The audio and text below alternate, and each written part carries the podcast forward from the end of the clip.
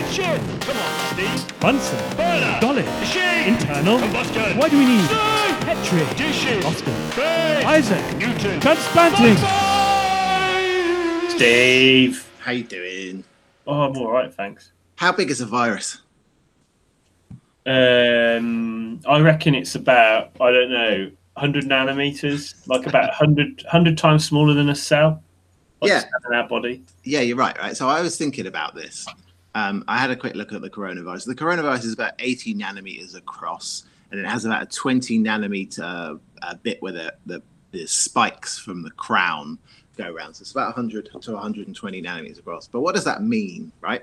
So I was thinking, right, so maybe this is kind of kind of put it in perspective, right? So if we think about like something on the scale of a you know a meter, and then what we're going to do is go down in orders of uh, magnitude, sizes of 10, right? So I'm on the scale of a meter, right? I'm about two meters. And if you get so, and if you go down, shorter than that, but let's not split it. thanks. All right, I'm 1.96 meters tall. Is that is that better for you? If you insist. You insist wearing shoes. No, that's Got your Cuban heels on. Um, anyway, so a person's about a meter is on the scale of meters, right? A mouse is on the scale of a decimeter, roughly, right? So I'm going to go down in orders of 10, right? So human mouse, go down again, you get back to the size of a flea or a gnat or something like that, right? Feel And then go- yeah, go down again, you get to about the, the width of a hair. So each one of these is 10 times smaller. So about 100 microns is about the width of a hair, roughly.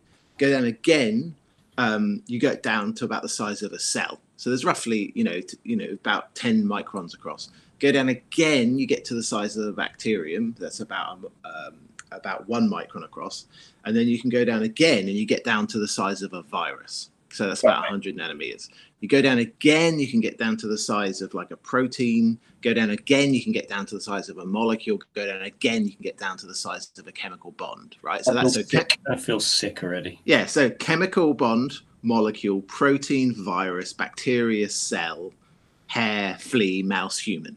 That's the scale, right? Each one of those is the same difference between me and a mouse as it is a bacteria to a cell. Okay. So, what's the biggest virus then, do you reckon? I had a quick look Oh. at this. I don't know, Steve. I don't So I know. had, yeah, so I had a look, and there's this really cool discovery found um, in 2014, uh, as a pu- published in PNAS by these two French researchers uh, called uh, Abergel and Claverie, uh, called 30,000 year old distant relative of giant icosahedral DNA viruses with Pandora virus mor- morphology. So Wow. anyway, catchy title. very catchy.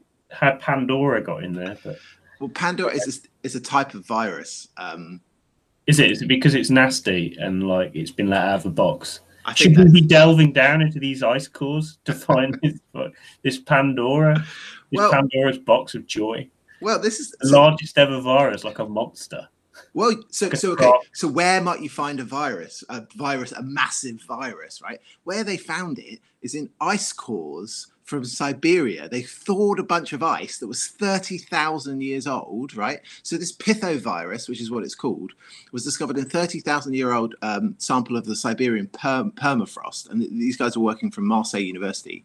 Um, it was thirty meters below the surface, and it's like a riverbank sediment and they expose this this riverbank sediment to amoebas. And amoebas apparently are are known to infect these large classes of viruses because obviously a large virus needs a large cell to infect. It wouldn't make sense otherwise.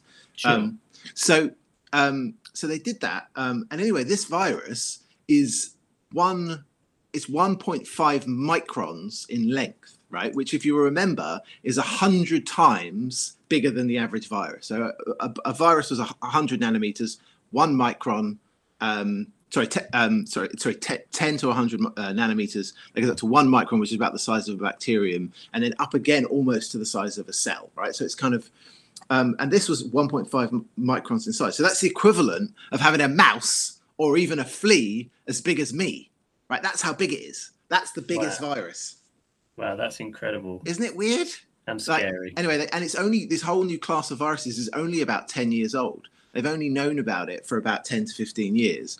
Um, and they find them by like thawing bits of the ice and then just putting them near amoebas and waiting them to, for them to die.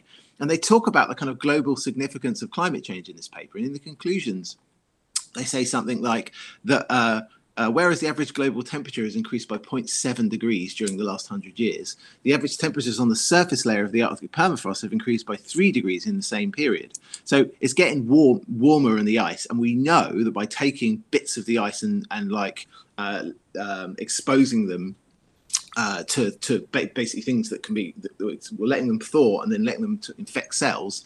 We, we're discovering new classes of virus that have been frozen in the ice for thirty thousand years.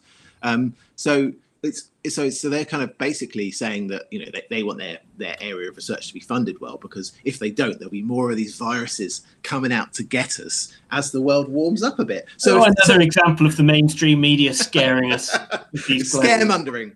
scaremongering